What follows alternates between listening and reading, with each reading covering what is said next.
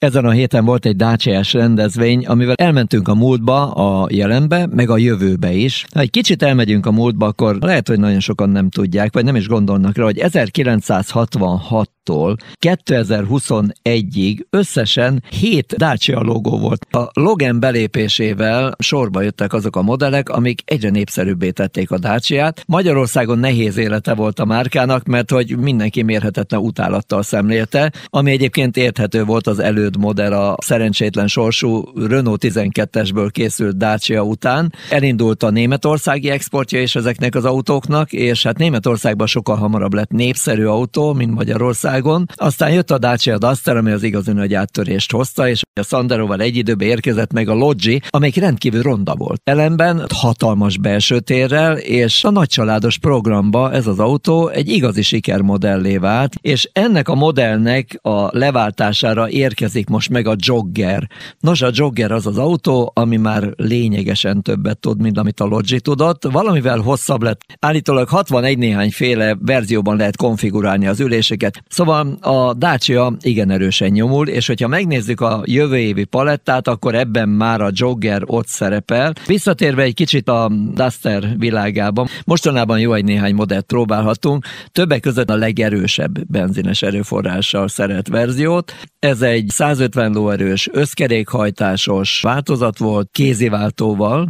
A teszt nagyjából úgy néz ki, hogy húha, hát ez nagyon az anyja? Na, ezt nem hittem volna. És akkor ezzel nagyjából meg vagyunk a tesztel. Szerintem embertelen jó az autó, kérem. Szóval az a helyzet, hogy ez a Dacia Duster nem az a Dacia Duster, amire nagyon sokan gondolnak. Nagyon jól megy, nagyon jó a futómű, kiszámítható az egész rendszer, nagyon jól működik a 4x4-es hajtáslánc, automatában, vizes úton, nedves úton, kanyarokban, nagyon szépen rásegít. Az egész autó egyébként nagyon rendben van, jó a vezethetőség, jó a kényelem, és most jön majd a Dacia Duster 1.5-ös változata is, mert hogy megérkezett Sárközi Klária stúdióba, és ezt az autót ezt ő tesztelhette, ez meg a fogyasztás bajnoka. Hozzáteszem, hogy a 150 lovas verzió úgy nézett ki, hogyha csak tisztán országút volt, akkor ilyen 5,1 és 6,1 között mozgott, domborzati viszonyoktól függően. Autó úton, ami ugye 110, az olyan 6,2 és 6,7 között mozgott,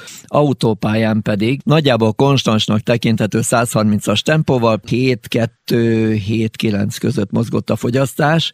Kimondottan agresszív vezetési stílusban 9,7 liter volt, amiben nagyon sok kanyar volt, nagyon sok hegyre föl, hegyre le volt, és feszegettem a határokat, de nem feszültek, mert hogy az autó nagyon jól viselte. Tehát Dacia Duster az 1,33-as motorral, 150 lóerővel, kéziváltóval, összkerékhajtással, fergetegesen jó autó volt. Annyi, hogy ha tempózunk, akkor már olyan 140 környékén, ott már bizony van szélzaj, de leginkább futóműzaj, de az is leginkább azért, mert téli gumi volt rajta. 130-nál mondjuk azt, hogy a Kressz előírásainak megfelelően közlekedve az autóval, tulajdonképpen teljesen átlagos. Rosszabbnak kell lenni egy picivel mindegy Renault-ban, mert máskülönben ez az autó, ez, ez megesz mindenkit tényleg nagyon-nagyon jó volt. Na de jön a zene, és utána jön Sárközi Klári, és betolja hozzánk az egyötös Dustert. A zene után újra itt vagyunk, és itt van Sárközi Klári, meghozta hozzánk a Duster Diesel egyötös változatát. Szevasz! Igen, szia! Nagyon szép napot kívánok mindenkinek. Én nagyon szeretem, azért azt hozzáteszem, mert az 1.5-ös dízel motorral elképesztően takarékos az autó.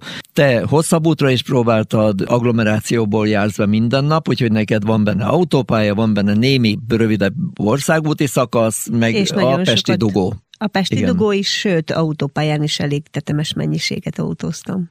Akkor nézzük, hogy hogy alakultak például a fogyasztási adatok.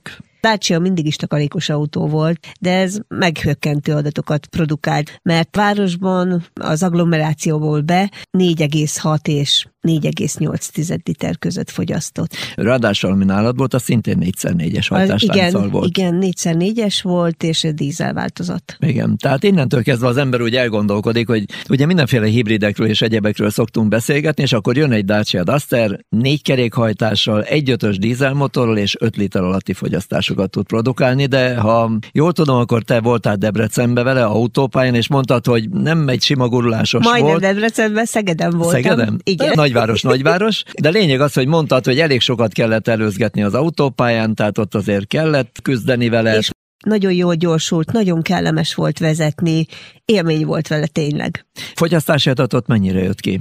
Ott is ilyen 5 liter valamennyi 5, volt. 2, 5, 4 között változott. Egy ekkora autóhoz ráadásul egy nagyon kényelmes, szerintem teljesen vállalható belső térrel, nagyon meghökkentő.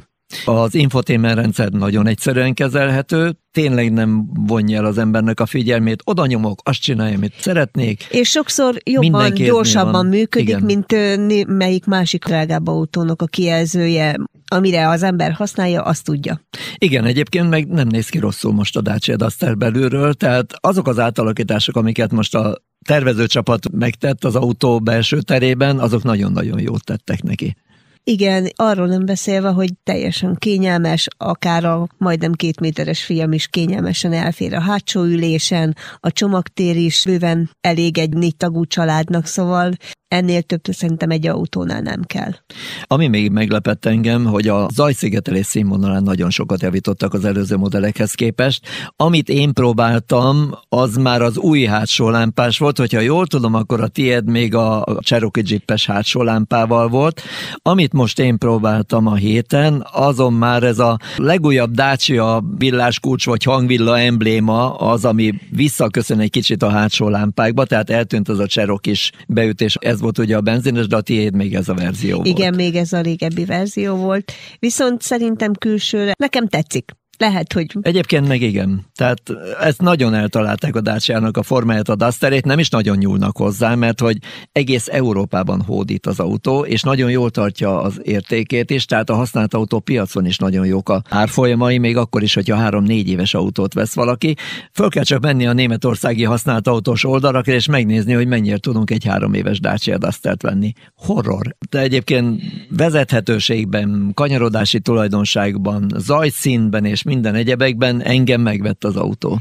Igen, én is hazafelé egyedül jöttem Szegedről, és direkt nem autópályát, vagyis hogy vegy autópályát is, meg országutat is választottam, és azon gondolkoztam, hogy ezt az autót simán tudnám használni a hétköznapokban is. Igen, takarékos, kényelmes, kellemes, ott van az emberrel az összkerékhajtás, és ezért nem kell borzasztó plusz üzemanyagárakat fizetni. Pont ez a méret, amit, amiben, még az, amiben az ember biztonságban érzi magát, pont kényelmes. Szóval amire kell, arra jól használható. Meg a másik, hogy a magyarországi útviszonyokhoz ez a futómű, ez tökéletes. Igen, szóval ez volt a másik, ami megdöbbentő, hogy, hogy nagyon jól vette az akadályokat, nagyon jól alkalmazkodott a magyar útviszonyokhoz átlépett olyan dolgokat, ami más szerintem már régen. Igen, nagyot koppan. Igen. Szóval mindent egybevéve, hogy alakult a teszt? Szeretem. Tehát akkor a Dacia Duster 1.5-ös dízel változata, mondhatjuk, hogy fölkerült a nagyon ajánlott kategóriába a streeten? Igen, szerintem családosoknak még akár három gyerekkel is kényelmes családi autó. Hát akkor ez volt a Dacia Duster 1.5-ös változatának a tesztje. Tehát amit most a Dacia-nál művelnek az autókkal, az figyelemre méltó. Nagyon-nagyon jó lett a Sandero is. Ég és föld az eddigi két autó, Németországban 92%-os vásárlói elégedettséggel fut, és az értéktartás szempontjából ott van az első három legjobba. Szóval ennyi volt akkor, és ezzel búcsúzik is a két műsorvezető. Sárközi Klári. És Bögös Sándor. Vigyázzanak magukra, töltsék kellemesen a nap fennmaradó részét, viszont hallásra.